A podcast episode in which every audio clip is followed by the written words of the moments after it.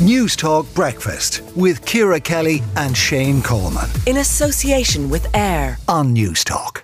Now, online gambling among young males in Ireland quadruples between the ages of 17 and 20. That is according to a new study from the ESRI. And Professor Colin O'Gara is an addiction psychiatrist at St John of God's Hospital and the clinical professor of psychiatry at UCD. Good morning to you, Colin. Those are stark figures, quadruples. What is going wrong? Is this marketing? Is this a coming of age, a rite of passage? What's happening here? Uh, good morning, Kerry. Yeah, I think uh, certainly the last 10 years, the uh, significant increase in ads has to be uh, to blame here, Kerry. You know, the, the subjects in this study uh, were 17 to 20, and I think uh, these were essentially kids at the time. So ads definitely, Kerry, yeah. Okay, which which is obviously of concern. are they targeting deliberately? Do you believe that age group to recruit new gamblers in, get them while they're young, kind of thing? Is is that how big gambling is operating?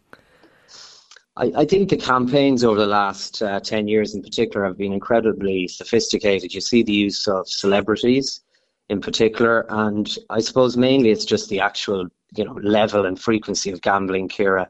Um, anybody who's looked at sports in the last 10 years uh, will be very familiar with before matches, during matches, and after matches. So it has been a significant issue, there's no doubt about that. And for you know, in particular, kids, I think at that age of maybe 10, 11, 12, um, now these these are the, the study subjects now. Um, you know that that age is particularly when you see the developing brain, particularly um, you know prone to initiation. So okay. I think yeah, that was a big factor. Okay, so getting them young is a significant problem because the developing brain reacts in a certain way to these these unpredictable dopamine hits or, or whatever that thing is. Um, what about women? Are, are the figures for, for, for women quite different, but they're also being targeted?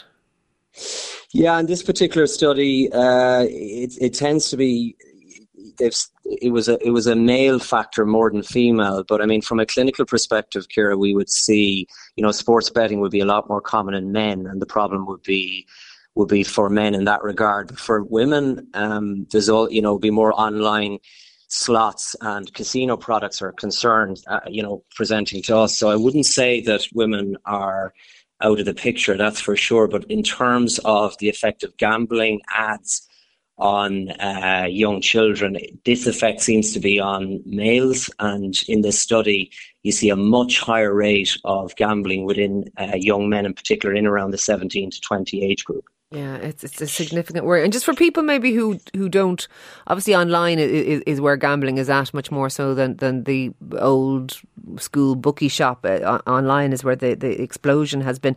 But for people who don't understand maybe what what the deal is about it, what the big deal is about it, the the the effects of gambling as an addiction uh, as compared to drugs or alcohol. Will you just outline for people what gambling does to somebody?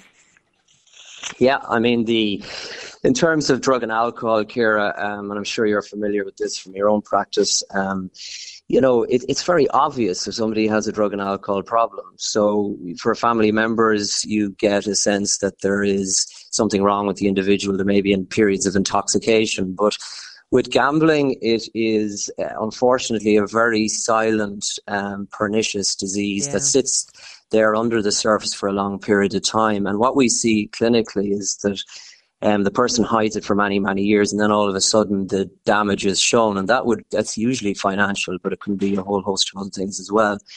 Um, and the spouse or usually a wife of a man that's gambling is there with us, uh, you know, on the day, and it's just terribly devastating because you know there's there, there can be huge hidden losses there. Yeah. That's the main difference between between uh, drug and alcohol and gambling, Ciara. But the, otherwise, it's very very similar you know, all the features from a brain disease, you know, the, the particular areas of the brain when you look on the scans and when you do genetic studies, very, very similar between drug and alcohol and uh, gambling. Yeah, the covert nature, the hiding of it.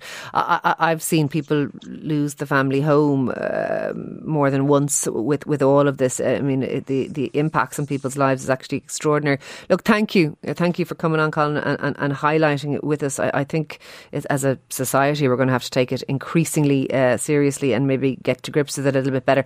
That is Professor Colin O'Gara, their addiction psychiatrist at St John of God's and Hospital and Clinical Professor of Psychiatry at UCD. If you are affected by what we've just been talking about. And there are lots of people out there. You're not alone if you're affected because there are lots of people out there who are.